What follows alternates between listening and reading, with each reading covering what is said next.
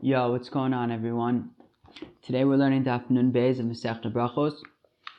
Mm, I hope everybody got a good night's sleep last night. Hope you had a few coffees this morning. Got your thinking caps all charged up on 100%. You're going to need all of those things today.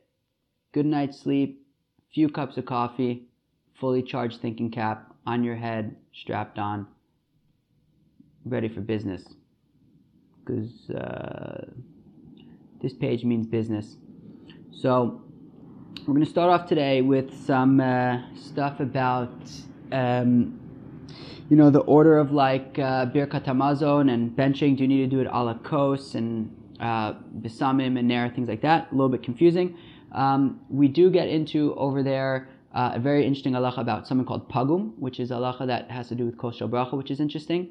Uh, so we'll get to that. And then we get really into our first deep dive with Tuma and Tara. Uh, Tuma and Tahara has come up a few times throughout our learning together, and I've always kind of like pushed it off and said like we're going to get to it in the uh, eighth parak. Well, we've gotten to it in the eighth parak. It's like a real deep dive into Tuma and Tara, not just even Tuma Tara de Oraisa, uh, Tuma and Tara Midir Abanan, which is kind of like you have to really understand Tuma and Tara de Oraisa in order to get to Tuma and Tara de Abanan, which is interesting. Uh, so, and then, yeah, just some interesting stuff about Havdalah at the end over there. So, um, yeah, uh, that's that. So I hope you're all excited and let's jump in. So we're on Daf Nun Beis Amud Aleph, um, all the way at the top. There's some bird that's uh, making some noise. Uh, it's a little bit distracting to me, but hopefully not distracting enough, and hopefully you'll find another place to sing, even though it's really beautiful. Okay, Nun Beis Amud Aleph, two lines into the page. V'savi Beishamai the Birkas Hayom Adifa. So if we look at the Mishnah, so Beis Shammai said that right first you do um, first you make the bracha on the yom and then you make a bracha on the yain. So for example, if you're making kiddush on Friday night, so first you're going to say the bracha of Mekadosh Shabbos, and then you're going to make the bracha of um, Bori. So the Gemara is questioning that. V'savi Beis Shammai the Birkas Hayom Adifa. Does Beis Shammai really hold that the bracha on the day, so let's say on Shabbos would be Mekadosh Shabbos, that takes precedence over the bracha on wine? Ve'atanya Shabbos. So we have a brisa that says that somebody goes into his house on Motzoi Shabbos, Mivarech al. Okay, so what he does is first he makes a bracha on the wine, okay, Vala Ma'or, then he makes a bracha on uh, Bori Ma'ora Eish, right, on the light, Vala Besamim, then on the fragrance of Bori Mine Besamim, V'achar Omer Havdalah. And then at the end, he says the bracha of Havdalah. So we see that in this brisa, we're saying that first you make a bracha on the wine, and then at the end you make a bracha on the Havdalah which is very similar to what we do, the only difference being that we would do besamim before the um, light. Now, if at his home he only has one glass of wine, so if he only had one glass of wine, and I guess he was uh, eating, so then he would uh, say Berkas Hamazon first, and then after Berkas Hamazon, he would do all those other brachas, right? He would make the bracha on wine, and then More Ha'esh, More Mine Besamim, and then Havdalah. Okay, and the assumption here in the Gemara is that this brisa is Beis Shammai, and we're saying that first you make a bracha on the wine, and only at the end you make a bracha on Havdalah. So it would sound like um, he would do the wine before the the yom. So the Gemara says, well, why are we assuming that this brisa is Beis Shammai? Maybe it's Beis Hillel. Okay? So the Gemara says, lo sakadaitech. Don't think that it's Beis Hillel. How come? How come it can't be Beis Hillel? Dikatani ma'or v'acharkach besamim. Because it says that first he's making a bracha on a on the light, okay, on the candle, and then he's making a bracha on the besamim. Now, if you remember, if you look back at our Mishnah, right, so our Mishnah says Beishame omim ner umazon besamim v'avdala, Beisil omim ner ubesamim mazon v'avdala. That in our Mishnah, both Beishame and Beisil say that ner is going to come first, that the candle is going to come first. Okay, so clearly, um, the Gemara right now, when it says that it has to be Beis Shammai because we're saying that you're making a bracha first on the light, okay, that's weird because in our Mishnah, both Beis Shammai and Beis Hillel say that the bracha on the candle, i.e. the light, comes first, okay? This is going to come up in a minute, but um, just to point that out, that in our Mishnah, both Beis Shammai and Beis Hillel say that the bracha on the light comes first. But the Gemara says that this brisa that we're quoting here in our Gemara cannot be Beis Hillel because the brisa is saying that first you're going to make a bracha on the light, on the candle, and then only afterwards you're going to make a bracha on the besamim. Uman shamasle to isle haisvara, and who is the one that says that first you make a bracha on the light and then you make a bracha on the besamim? Beis Shammai. It's Beis Shammai Tanya, as we learn in another brisa. Am Rabbi Yehuda says Rabbi Yehuda. Lo nechelku Beis Shammai ubeis Hillel mazun shebatchila al havdala shehi basof. Interesting.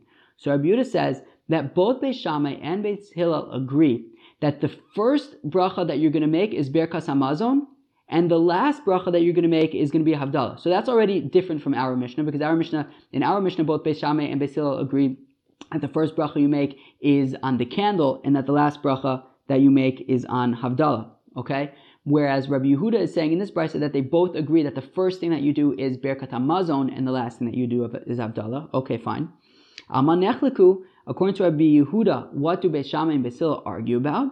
Alama or vala besamim, right? Um, with regard to the order of uh, the bracha on the candle versus the bracha on the fragrance, bremine besamim. Shebeis Shammai omer ma'or v'acharkach besamim. The Peshamai say that first you make a bracha on the candle and then on the besamim. Ubesil omer besamim v'acharkach ma'or. Whereas Basil says first you make a bracha on the besamim and then you make a bracha on the candle.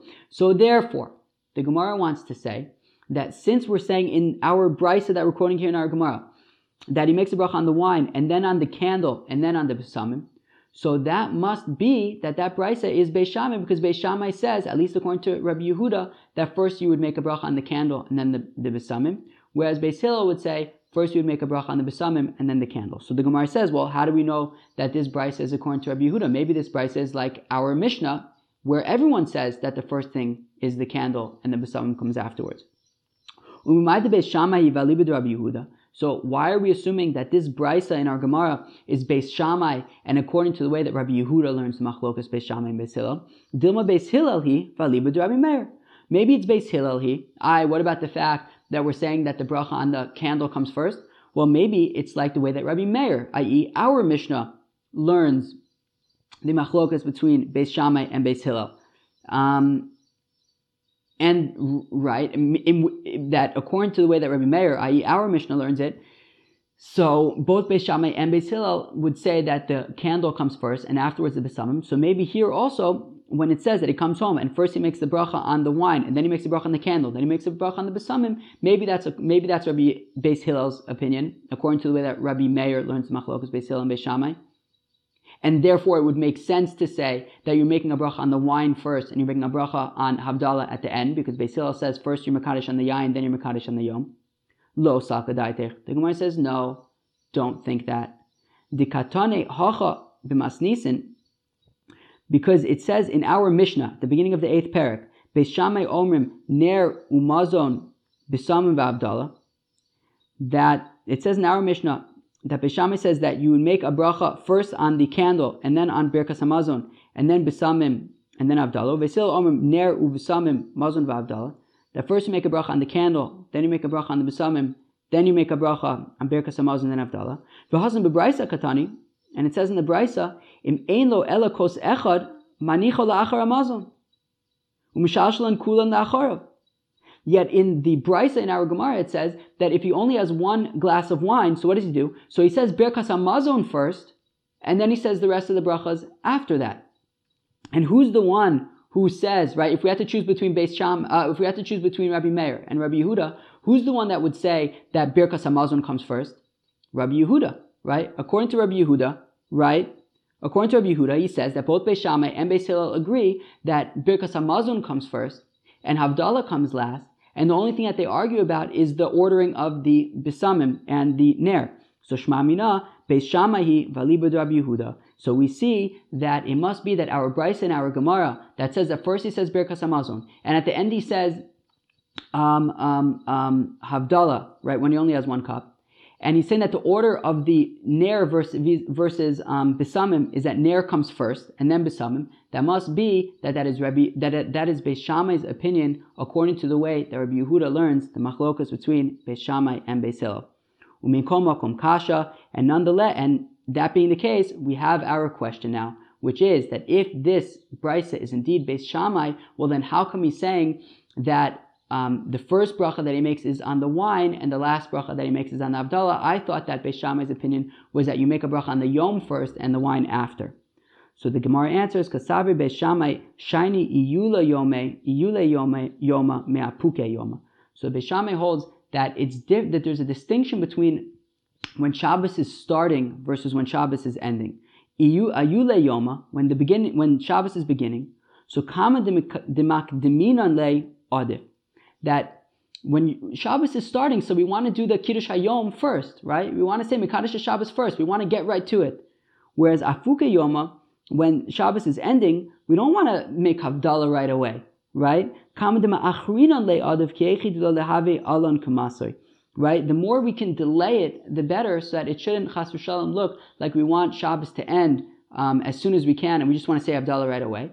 No, rather when when when um, Shabbos is coming out, so first we'll say a bracha on the ayin, and we only make a bracha on the Havdalah after that. Okay, so we can say that this brisa is according to Beis Shammai, and the reason why you're making a bracha on the wine first and Havdalah afterwards is because when it comes to Havdalah, you want to push the Havdalah off as far as you can, uh, so that it doesn't look like you just want Shabbos to end already. Okay.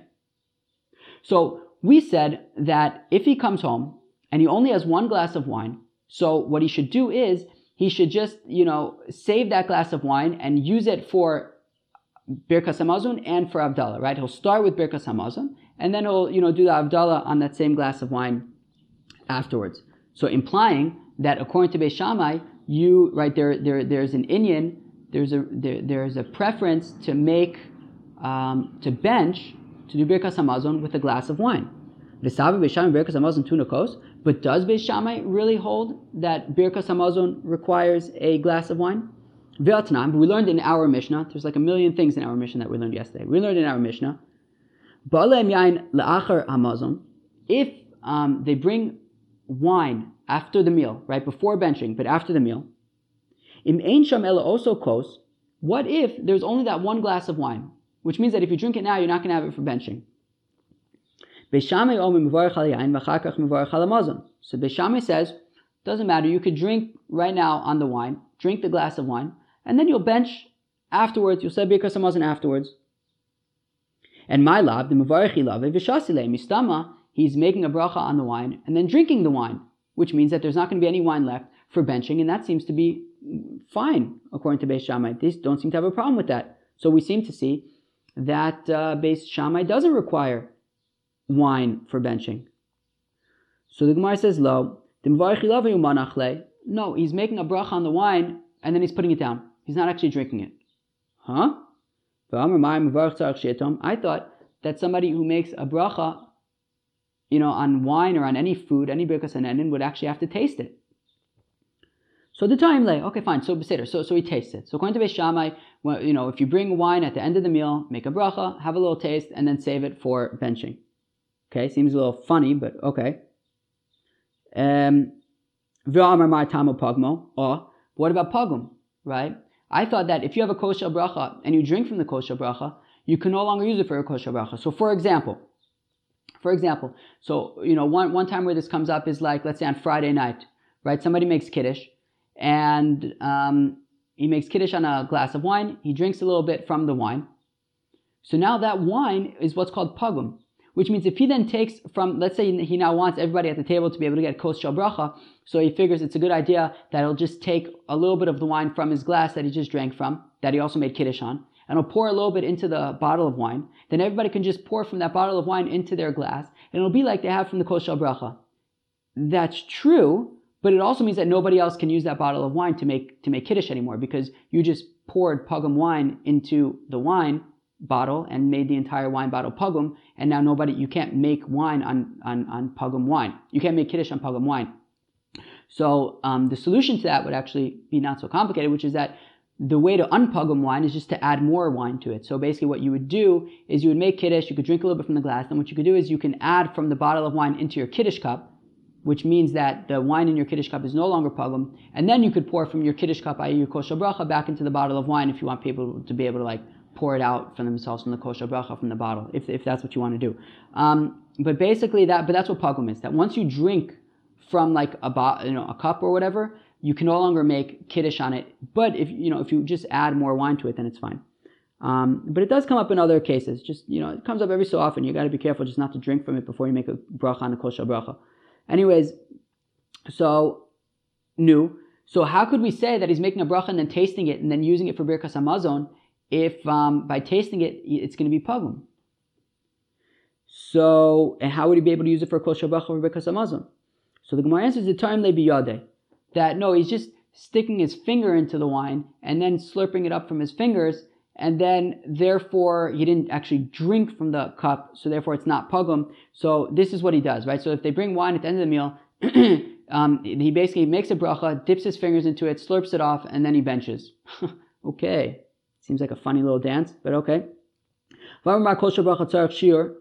one second, but a kosher bracha needs to have a certain amount. I believe that that amount is a revius. And if he sticks his fingers into it and then slurps the wine from his fingers, well, there's now less wine in the cup, which means that you're not going to have the proper amount of wine. So the Gemara answers, No, there was more than enough wine to begin with. So even when he sticks his fingers in there, there's still enough for the shear for the bracha. Yeah, but I thought it's talking about where there wasn't enough wine, right? It's talking about where there's only one cup of wine and there's not enough for two, and that's why we're figuring out how to like, you know, chaparain, both benching and, and, and havdalah from one cup. So the Gemara says, well, trei lo haviru mechad nafish.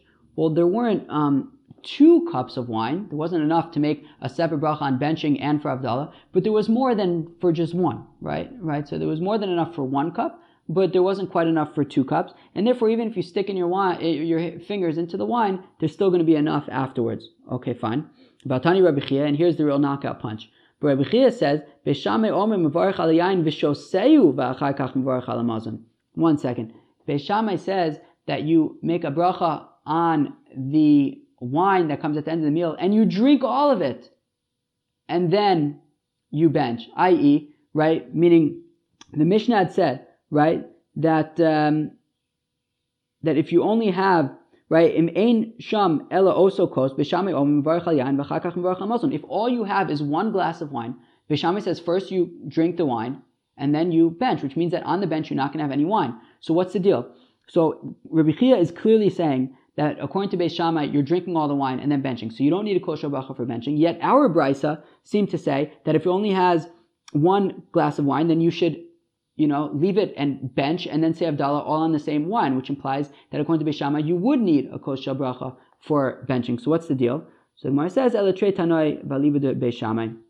It's two Tanaim uh, according to Beis Shammai. Okay.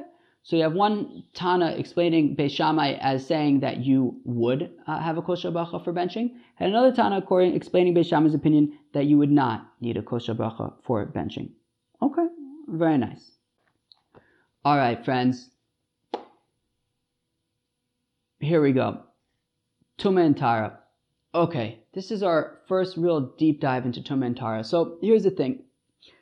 Um, not only is this talking about Tuma Tara, this is talking about Tuma and Tara Dirabanan, which is basically added on to like Tuma and Tara. So let's talk for a few minutes about Tuma Tara. What is it? So basically, there are a number of different levels of tuma of of of uh, uh, I don't know how do you define tuma? It's pure. What the opposite the, op, the opposite of purity. Okay, I don't know. Un, unpurity, Imp, impurity. So so Okay. The highest level of tuma is what's called avi avosa tuma. Okay. There is only one example of avi avosa tuma, and that is a dead body. That is the highest level of tuma. The next level of tuma is what's called an av hatuma. And an avatoma is somebody who touches a dead body, right? So a dead body itself is an avi avosa tuma. Somebody who touches a dead body becomes an avatoma. Some other examples of avatoma are a mitzora, mm, a zav, a zava, a nida, uh, these are all examples of avatoma, Okay.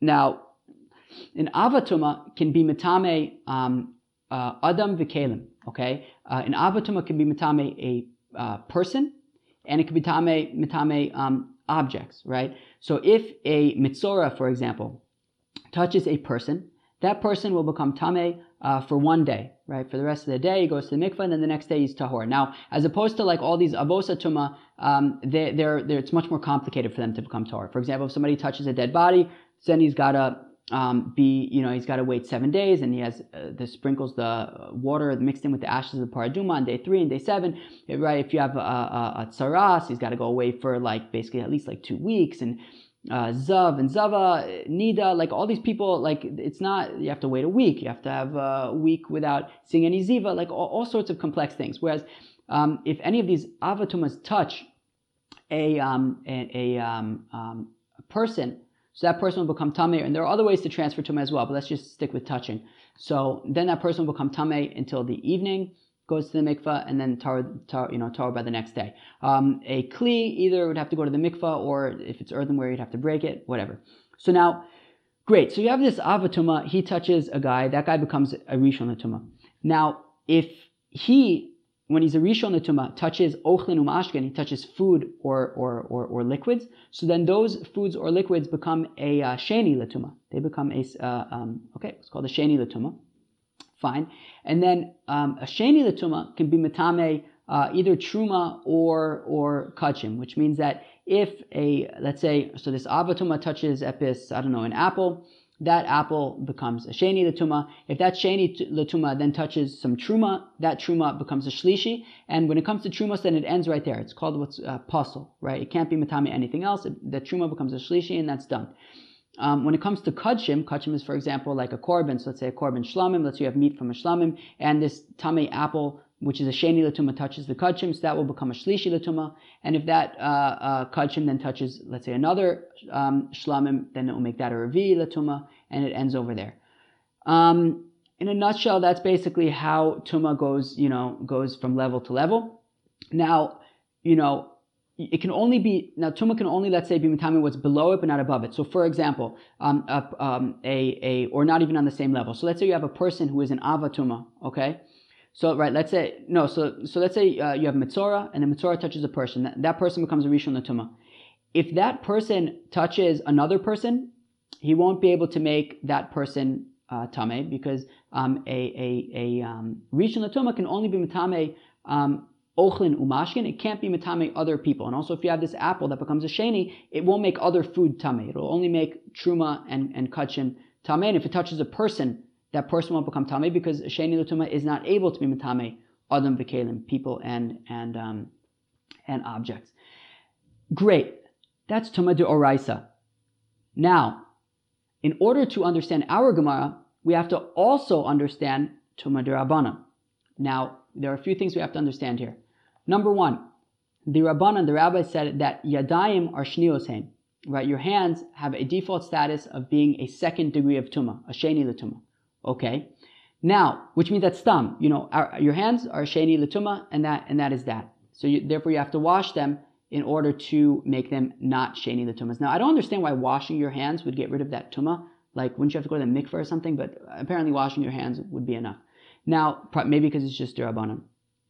Next, the, um, the also made a a a, a gezerah that if um, basically any Vlad Hatuma, right? If any, so if your hands or a Sheni Latuma were to touch water, liquids, that liquid becomes a Rishon Latuma, okay? So if my hands touch water, right? My hands that have a default status of Sheni Latuma touch water, that water becomes a Rishon Latuma, okay?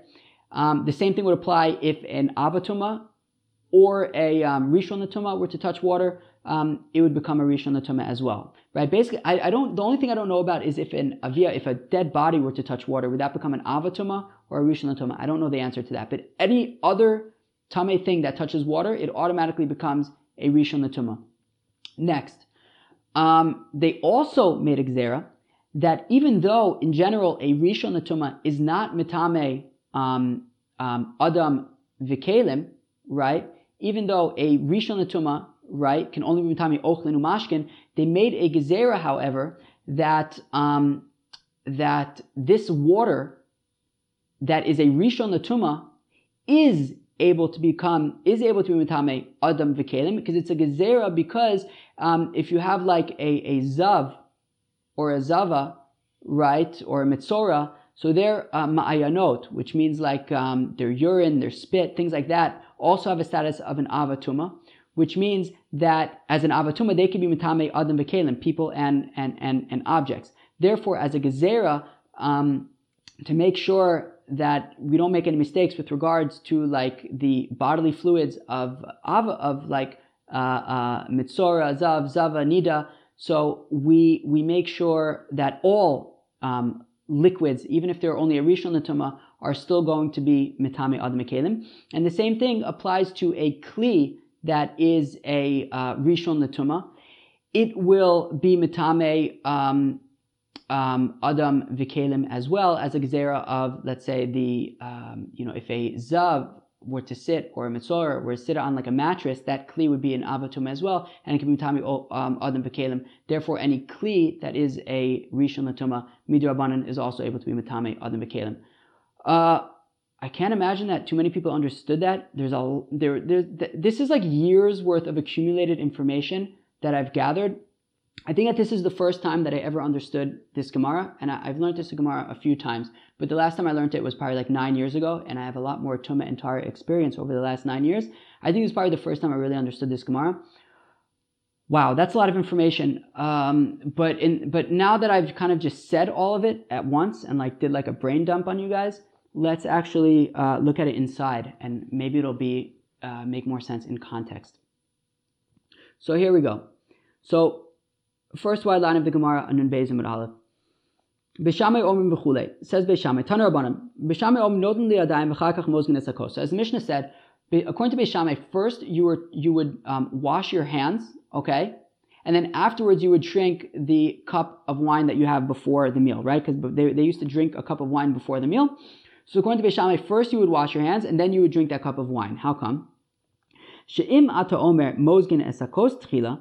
Because if you would say that first they would kind of pour and drink the cup of wine before they had washed their hands, right? Well, remember, your hands have a default status of midir abanan. This is all midir abanan pretty much, right? So your hands, midir abanan, have a default status of being a sheni latuma, okay? So gzera, we're concerned, shema yitmu mashkin, yitamu mashkin she'achore hakos mechamas yadav. So remember, if your hands have a default status of being a, a sheni latuma, a second degree of tuma.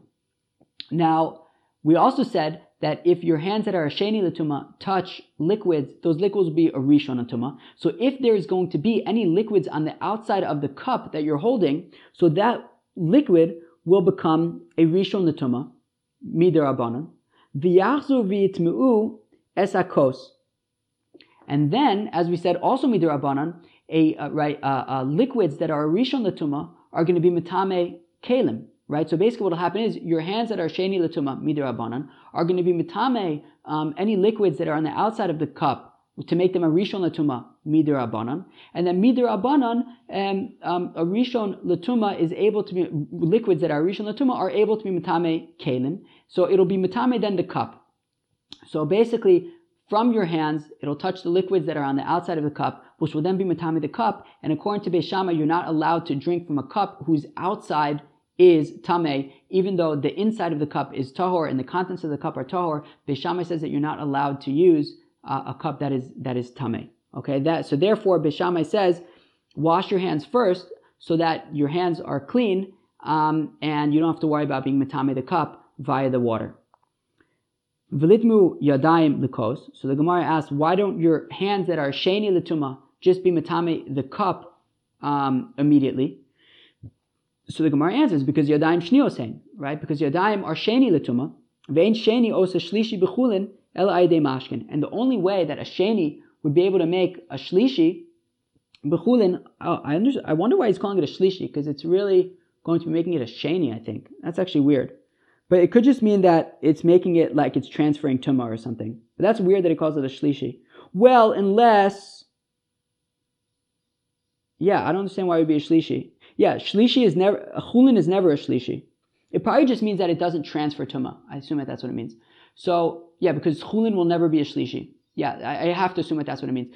And so, so the reason why your hands are not directly being matame the kli, the kos, are because sh- because your hands are a sheni, and a sheni doesn't make another sheni, right? The only way that it can be mitame the kos is if it touches the liquids, and then the liquids midirabanan become a rishon, and then midirabanan the liquids that are a rishon to be matame the kli to make it a sheni. But your hands that are a sheni can't directly be matame and make another sheni. Okay, zeo. So that is the opinion of Beis Shammai. Okay, therefore you wash your hands first. Your hands are clean, and therefore if your clean hands touch the liquids, the liquids are going to remain clean. The cup is going to remain clean. That is Beis Shammai's solution. Beis Hillel say mozgin es akos v'chakach. And Beis Hillel says no. First you pour the cup of wine, and then only afterwards you you um you wash your hands. Okay, and that is because Beis, Beis Hillel says that you're allowed to use a cup whose outside is is is tame, right? Therefore, so so we're not concerned that maybe it'll be matame the cup because you're allowed to use a cup whose outside is tame as long as the inside is tahor, and your hands are already tame because they're sheni latuma. So therefore, you know, there's no problem using your hands that are by default a sheni latuma to hold this cup, which could theoretically be uh, tame on the outside, because according to Beis Hillel, all that stuff would be okay. Whereas um,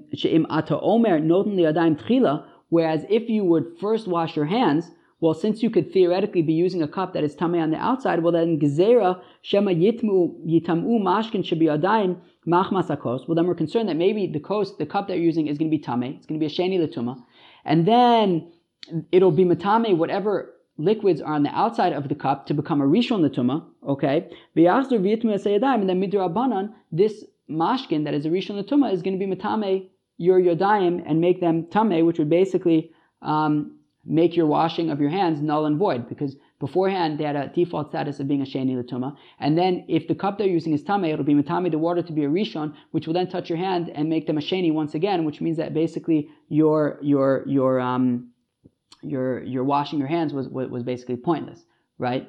Um, again, right, I don't know if I made this clear, but the water on your hands, meaning after you wash your hands, if you didn't dry them, you know, enough, so then there might still be liquid on your hands, and that liquid can become tummy from the cup, which will make your hands tummy. Vinit may cost the adaim. So the Gemara says, well, why doesn't the cup itself, which is a sheni latuma, just make your hands tummy directly? And the Gemara answers, Ein kli matame adam, because kalim, which are sheni latuma, are not going to be able to be matame uh, people, right? The only way they can be matame the hands are if they make the uh, mashkin first a rishon, and then the rishon will be matame the hands. Lemashkin shebesocho. Why aren't we concerned that if the outside of the cup is tame, well then the contents of the cup, the cup, the wine that's in the cup will become tame? So. Here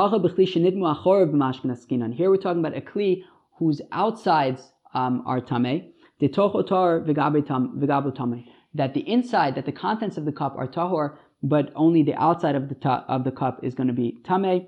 The Tnan, as we learn in the Mishnah, kol shenidmu achorav b'mashkin, achorav tmeim eh, tocho ve'ogno ve'ozno v'yadav tohorin. Okay? And because we learn in the Mishnah in Kalim that when you have a cup, that the outside of the cup became um, tame by way of mashkin, right? So let's say you have your hands, your hands are by default a sheni letuma midrabanan. They then touch the water on the outside of the cup. The, outs- the water on the outside of the cup becomes a rishon letuma. It's then matame the cup midrabanan. So it's only matame it on the outside. However, toho its contents the ogno, or meaning, or even the inside of the cup and, and its contents, the ogno, its lip, the lip of the cup, the ozno. If you think of like a pot, for example, um, that like a soup pot that you pick up with two handles. Those two handles are what's called its um, ears. Viadav, if you think about like sort of, I think what certain people, certain English speakers would call a saucepan. Um, basically, it's like a pot with like one handle, so that's viadav, tahor, and all those things are tahor. And as Rashi points out, because this is um, we're talking about rabbanon here, right? Of course.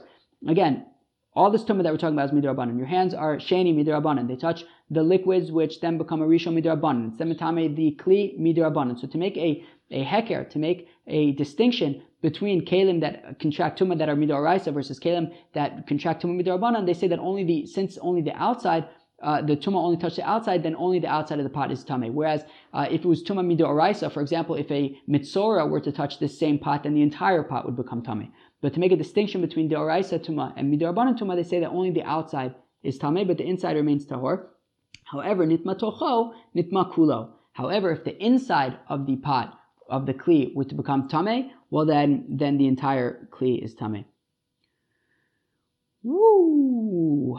Okay, there we go. So that is the machlok. Don't worry, there's more. But um, that's basically the machlok between Beis Shammai and Beis Hillel, right? Beis Shammai says that first you got to wash your hands and then you drink the wine, right? Because we're concerned that if your hands are tame, they can be matame the cup. And according to Beis Shammai, you can't use a cup that's tame. According to Beis Hillel, you can use a cup that's tame. Therefore, we say first drink from the cup, because even if it's tame, it doesn't matter. We're more concerned that if your hands are already washed, the tame cup might be matame your hands. So just drink the wine and then wash your hands before eating your meal. But my what exactly is the machlokes between Beis Shammai and Beis So Beis Shammai Sabri also the shtamish bechli shnitmu achor b'mashkin. Beis Shammai is concerned that it's forbidden to, to drink from a cup that the outside is uh, is, is tame. You know that the outside of the cup became tame through mashka, became the sheni that we've been talking about. because we're concerned that um, maybe some of the wine from inside of the tame kli will get on the outside. So now you have liquids on the outside of the cup, which will then become a rishon, and they could theoretically be mitame your dime, your hands, if they were clean at the time. So therefore, to avoid that situation, they just say just never use a cup that is a sheni latuma, right? And therefore, um, wash your hands first. Your hands will be clean, and if there's any liquids on the outside of the cup, they'll be clean, and the cup itself will be clean. All good uh, bakos. And therefore, um, Hillel is concerned that maybe um, your hands will become tame by way of, of liquids that might be on the outside of the cup that is tame is not a concern because according to Beis Shammai, you're never going to have a cup that is tame. Beis says that you're allowed to use a kli um, whose outsides became um, tame by way of mashkin, i.e., this midrabanan sheni letuma uh, kli.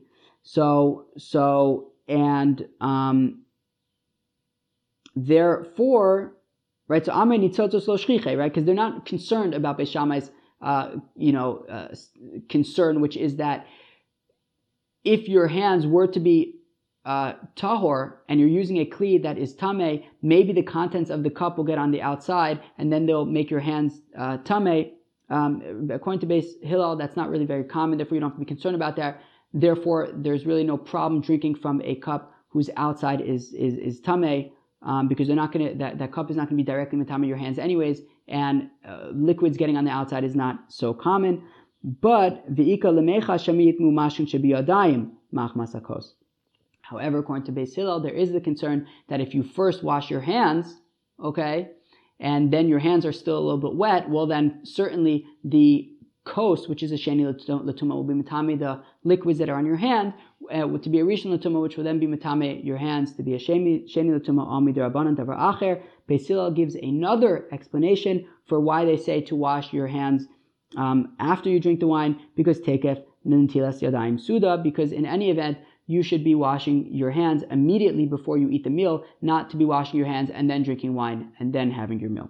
My davar acher, how come Beis Hillel had to say davar acher. How come they had to give another reason for how come they say to drink wine and then wash your hands? Why wasn't this whole tuma and tara reason enough? Why did they have to also say because tekef and tilas yadayim suda? So achika amr do the uh, beisila the This is what beisila was saying to Beis Shammai. The didchu da amrisu also the shtamish bechli shachor of tmein, right? The gazuna mishum nitzotzos. That according to you Beis Shammai, that you say that you're not allowed to use a kli whose outside is um, tmein because we're concerned that maybe uh, you know some of the contents might get on the outside, and then if your hands are tahor, they'll become tummy through the mashkin.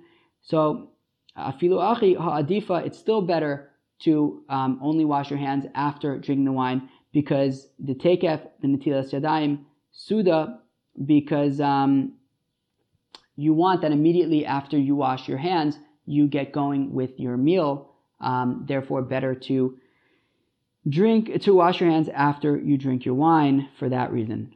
Wow. Woo. I hope you guys got that. Um, feel free to ask any questions you want in the WhatsApp group. I'm happy to answer. The thing about Tumah and Tara is that it's not really that it's not really that conceptually concept. It's just a lot of uh, complicated. It's just a lot of rules that you have to memorize. And once you get the rules memorized, then everything just makes sense and you will never, there's no like exceptions, right? Everything just kind of makes sense, but there's just lots of rules to memorize. So if you have any questions, I'm sure that there are probably many people that have many questions. Um, please, you know, feel free to ask whatever you want. I will answer them. Um, okay, well, this was uh, part A of Tuma and Tara for the page. Now we move on. Now we move on to part B of Tuma and Tara, but uh, the the concepts remain the same. So hopefully, uh, if you got this part, then hopefully you'll get the next part. So Beis says that you're going to um, after you wash your hands before the meal, you dry your hands with the towel, and then you leave the towel on the table. Okay, and that's what you can you're going to use throughout the meal. Basil says that after you wash your hands before the meal, you dry your hands and then you put the towel on your cushion, and that's where you're going to leave it throughout the meal and use it. Tanu Rabbanan, Beis Shammai Omrim, Beis Shammai say Mekaneach Yodav b'mapo manicha l'shulchan. Beis Shammai says that you uh, dry your hands with your, your napkin and then you leave that napkin on the table. Shem ata omer ala keses, because if you're going to say like Beis that you're going to leave your napkin on the cushion, so the, the concern is that maybe the keses, maybe the cushion that you're sitting on is tame, and then you know the liquids that are on the napkin will become tame um, by way of the cushion. They'll become a rishon latuma, and then viachsu and then when you go to dry your hands with that napkin, the water that became tame from the cushion will be matame your hands, and they don't want that. limapa. Why don't we just say that the uh, cushion will, will be matame the napkin directly? Ain uh, kli matame kli. As we learned, a kli, which is a sheni latuma, is not going to be matame um, another napkin to make another sheni latuma. V'nitmaye keses legavra. Let's be concerned that maybe the cushion should be matame the, the person. Uh, legavra gufe ain kli matame adam. Well, also a kli is not able to be matame a person. A kli that's a sheni is not able to be matame a person. Okay, therefore, the only thing that we're concerned about is that maybe you're going to put the um, uh, napkin on the on the cushion. The cushion is mitame the water on the napkin to be a rishon, which will be mitame yadayim. Omrim say put the napkin on your cushion. Shemata omer because if you put the napkin on the table. We're concerned that if the shulchan is a sheni latuma, well then maybe the water that is on the napkin that you use to dry your hands will become tummy from the shulchan, and then they might touch the food and make the food uh, tummy to be a sheni latuma. Um, and therefore, don't put it on the table, rather put it on your um, cushion. Vilitma shulchan um. But then maybe why can't the table just be matame the food directly? Uh, the food that's on the table. because here we're talking about a table that is a sheni the tuma sheni shlishi and the only way that a sheni can transfer tuma to chulin, right, right, because remember, uh, ochel can is a, becomes a sheni tuma when it's touched by a rishon tuma, right? Now, um, this table that's a sheni latuma does isn't mitame ochlin umashkin. Um, but the way that it can be matame ochlin umashkin is if it touches liquid, that liquid becomes a rishon latuma, then it'll be matame the food to be ochlin umashkin, and that is why Basil says that we're concerned that if you put the napkin that you dried your hands with on the table, the table will be mitame the mashkin, the mashkin can be mitame the ochlin, and then you'll have tummy food. Um, fine. also shlishi b'chulin elai de mashkin. Fine. My kamiflige, what is the machlokas? What's the source of what's the key or the core of the machlokas between Beis and Beis Hillel. Beis sabi asher lishtames b'shulchan sheni gzerim ochle truma.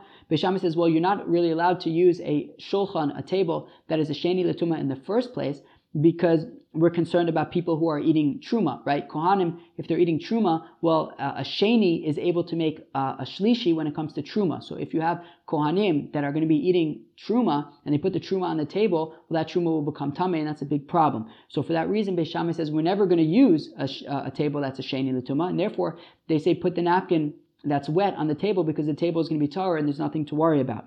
Um, whereas Beis Hillel savi mutu b'shulchan sheni, whereas says you're allowed to use a shulchan that a table that is a sheni l'tuma because ochle truma's reasoning, because ochle tuma are very like um, very, they're very on top of things, right? They're very on top of, uh, of, of making sure that the tuma, that the truma remains tar and stuff like that. Therefore, we don't have to be concerned about people eating truma and their truma becoming tame.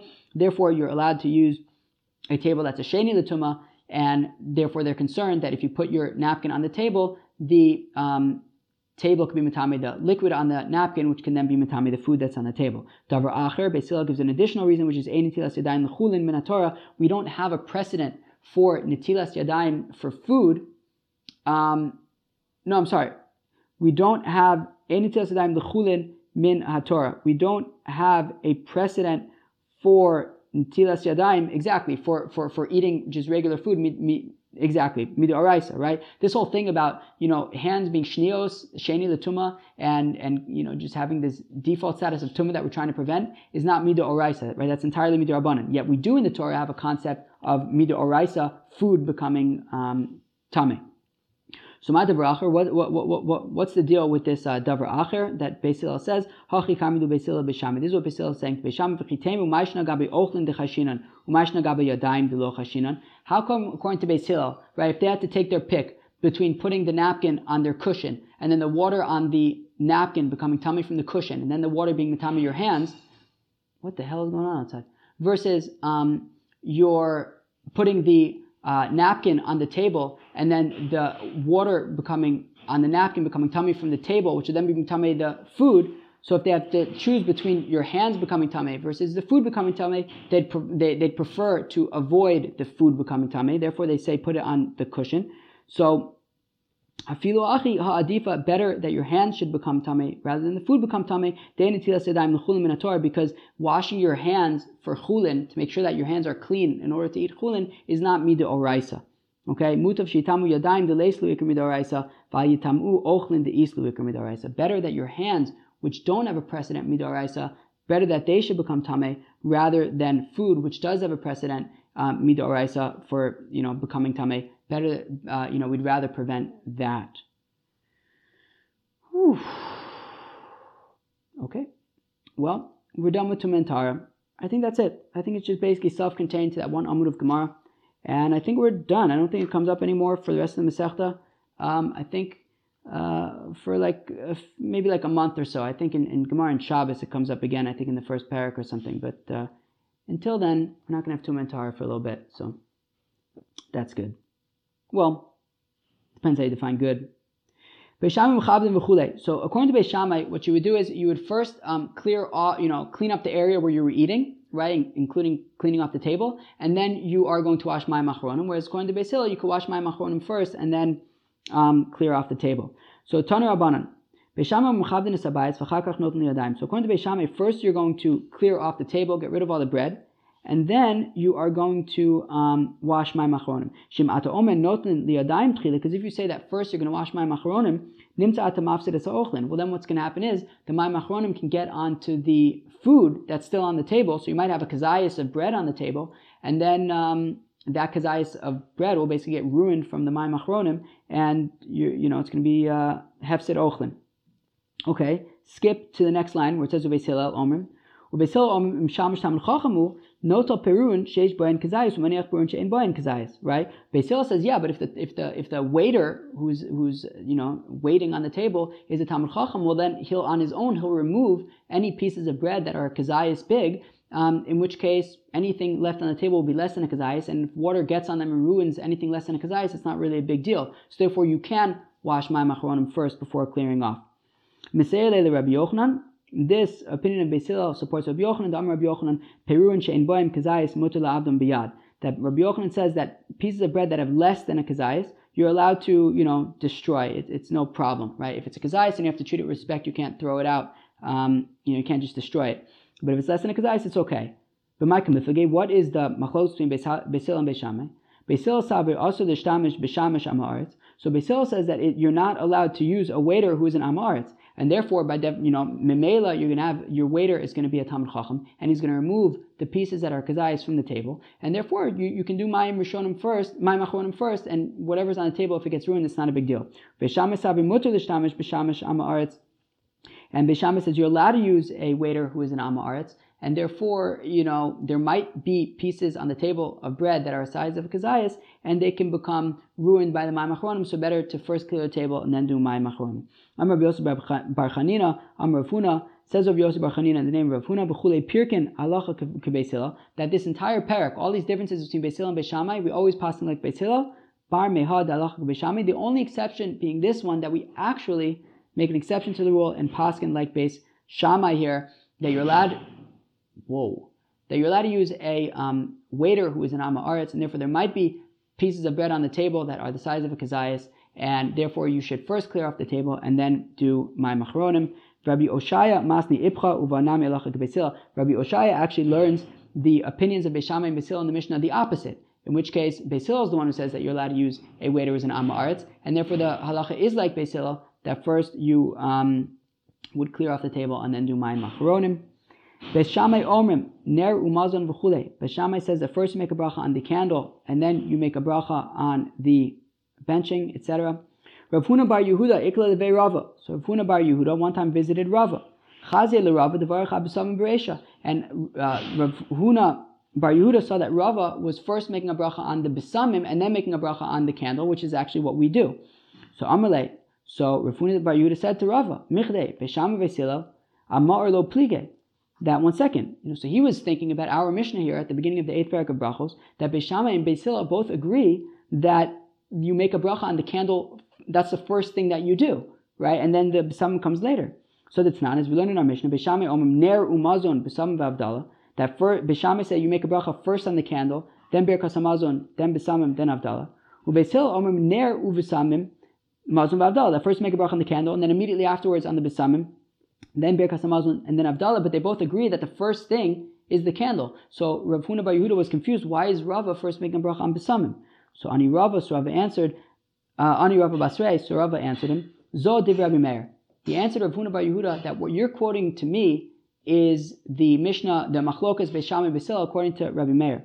Avo Rabbi Yehuda Omer, but Rabbi Yehuda says, Lo nechliku Beis Shammai Basil ala mazon shu batchila palavdala shu basov. That, Rabbi Yehuda says that Beis Shammai Basil agree that the bracha on Bir, that Birkas Hamazon comes first, and that Avdallah comes at the end. Amanechlu ala ma'or vala besamim the only machlokas between Beis Shammai and Beis Hillel is when it comes to Ner and Besamim. Shebishame om ala ma'or v'achakach Besamim. The Beis Shammai says that first comes the bracha on the Ner and then the Besamim. Ubesilel Besamim v'achakach ma'or. And Beis Hillel says that first you make a bracha on Besamim and then you make a bracha on the candle. And Rabbi Yochanan says that the minhag olam is to do like Beis Hillel according to Rabbi Yehuda, which is to first make a bracha on the besamim and then on the ner, which is exactly what we do. Right? In Avdallah we say Bori Priagafen, then we say Bori Mine Bisamim, then we say Bori Ma'oria Eish, and then we say Avdallah. Beis Shammai Ovim Shabara Chule, Beis Shammai says, right, Shabara Ma'or Ha'esh, and Beisila says, um, Bori Ma'oria Eish.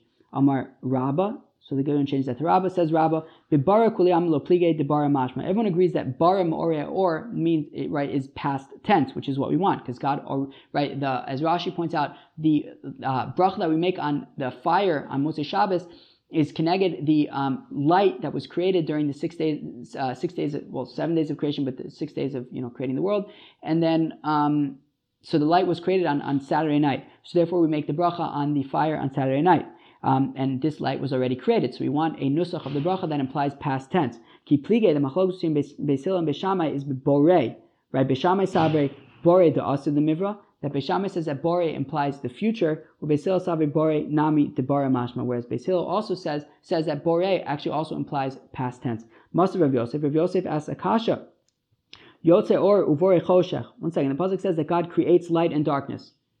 Yotze Harim Uvore Ruach, that God creates mountains and wind. Bore Hashemayim V'Notem, that God creates the heavens, I'm not exactly sure what Notem is. But the point is that God already created these things. So Bore also does create past tense. So why are we saying that there's a machlokas between Beis and Basil about if Bore is future or past. Clearly, from these psukim, Bore is past tense. Sela Amar Rav Yosef, rather says Rav Yosef, Bibara uvore kuli amalo plige debara mashma. Everyone agrees that bara and bore is, is, is past tense. He plige b'maor u'maore. The machlokas between Beis is by maor and meore. The Beis savre chad nahora ika benura. Beis holds that there is only one flame in a, there's only one light in a flame, therefore you can say me'or ha'esh, singular, u'beisila save tuva nohore ika benura. Says that there are many lights in a flame, and as Rashi points out, Aduma, Levana, Birak there's there's red flame, there's white flame, there's green flame, and therefore they say me'ore ha'esh, the flames of the fire, plural. Harbi. Um, we also learn in the Brisa that Beisila says to Beis Shammai that there are many lights in a flame um, that was that. Woo!